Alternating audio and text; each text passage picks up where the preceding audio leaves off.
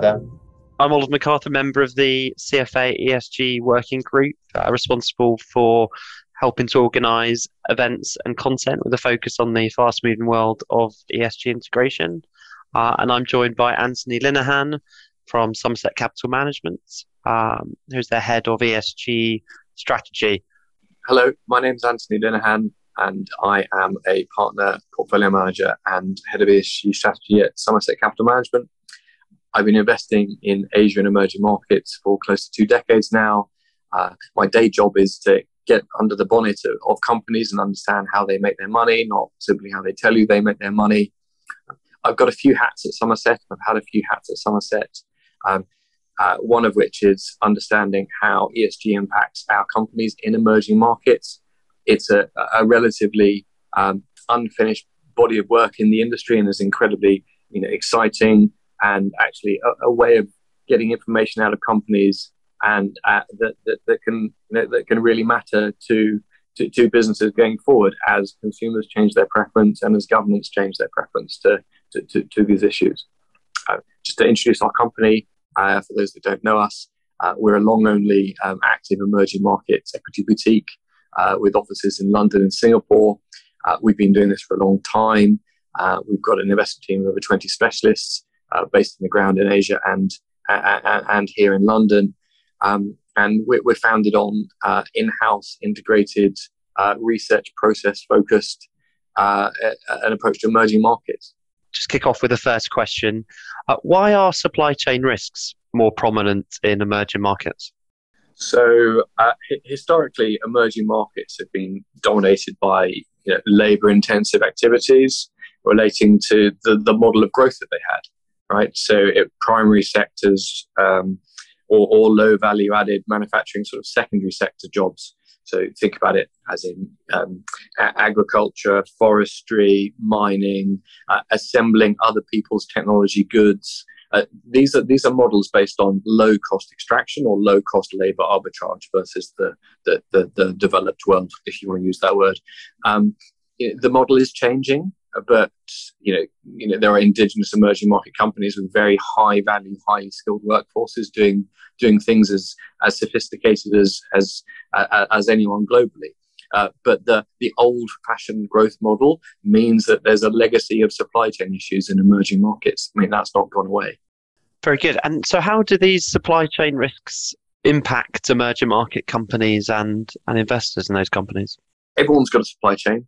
Uh, but there are various degrees of complexity. And within that complexity, you have the way that you know raw materials are handled, uh, but also how human capital uh, is handled. Uh, most of my comments today will be around that human capital management. You know, the looking after of workers within the supply chain, and there's a quite a significant spectrum of of, of, of bad practices. Uh, if you look at the modern slavery um, uh, definition, on under the sort of 2015 UK Modern Slavery Act.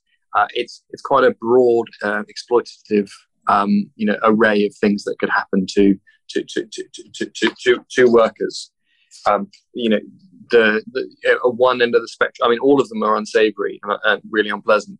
But there, there is a range of there is a range of activities ranging from um, you know traditional slavery, so the mooring of um, ships off the coast of you know, producing countries so that that ship doesn't come under um, uh, national minimum wage or health and safety regulation. And that's traditional slavery, that's not modern slavery, to uh, looking after um, or, or, or, shipping in workers to uh, a production uh, a production site uh, from overseas or other parts of the country uh, and holding them to account by charging them um, you know transportation costs or uh, placement fees or accommodation costs, and make, meaning that they, they don't really have any take home pay.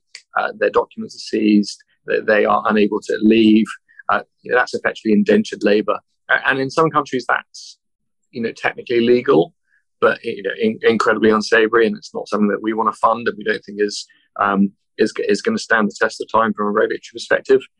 Um, and then finally, you know, uh, with a reference to the sort of higher skilled, higher value jobs that are being created in emerging markets. Um, you, you, need to look for companies that are looking after their workers um, um, with it, to the same regard that you know with the same issues that, that, that we find here. So, uh, IT consultants, game developers are all pushing back against the 996 culture in, in China, for example. So, you work 9 a.m. to 9 p.m., six days a week as a very minimum. Um, you know, this is something that you know is impacting as emerging markets change towards you know higher value job creation entities. Looking after human capital in the, in the conventional sense that you and I know it is, is very much is very much important but it doesn't take away from the you know the really horrible practices that I mentioned earlier on. Thanks, Anthony. It's clearly a multi-stakeholder issue. So just just from an investor perspective, what can we do as investors to help tackle these issues? The first thing I say is that this is hard, uh, and there are no you know, there are no shortcuts uh, to, to, to doing this. Um, there were two sort of broad pillars that I'll talk about: due diligence and engagement. Uh, on, on the due diligence, um, um, you need to you know build a mosaic or, a picture uh, through repeated analysis and and and, and different um, you know, modes of information extracting to see how seriously a company is taking these issues. Uh, that you know that comes in the form of them proving that they are you know checking their suppliers. They are proving that they are auditing the third party labor um, uh, uh, uh, uh arrangements that, that, that, that, they have in place. Um, you can do it through third party, you know, buy off the shelf solutions, uh, but in emerging markets they don't really work. Um, you know, there are very you know very specific emerging market considerations that are not picked up by a a, a big firm such as MSCI Sustainalytics or, or similar that have to cover six thousand or eight thousand companies. Um, ultimately, it's we you have to be at the mind face and you have to do the work yourself. Um, so that's on the on the due diligence side. Uh, the other pillar I mentioned was was engagement.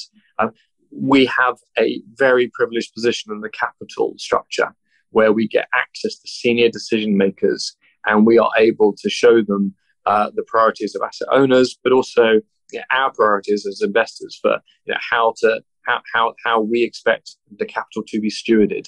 Um, so, uh, emerging market engagement is very different to developed market engagement. There isn't the culture of, of an exchange of well-meaning letters that you, you may see as a um, you know a, a, a, standing point in in, in developed market um, engagement. Over half of our companies are, are owned, majority owned by a government entity or a single founding shareholder um, which means you have to learn to influence them and show alignment rather than hectoring them or, or uh, trying to uh, handbag them at an AGM or, or an EGM. You just won't win.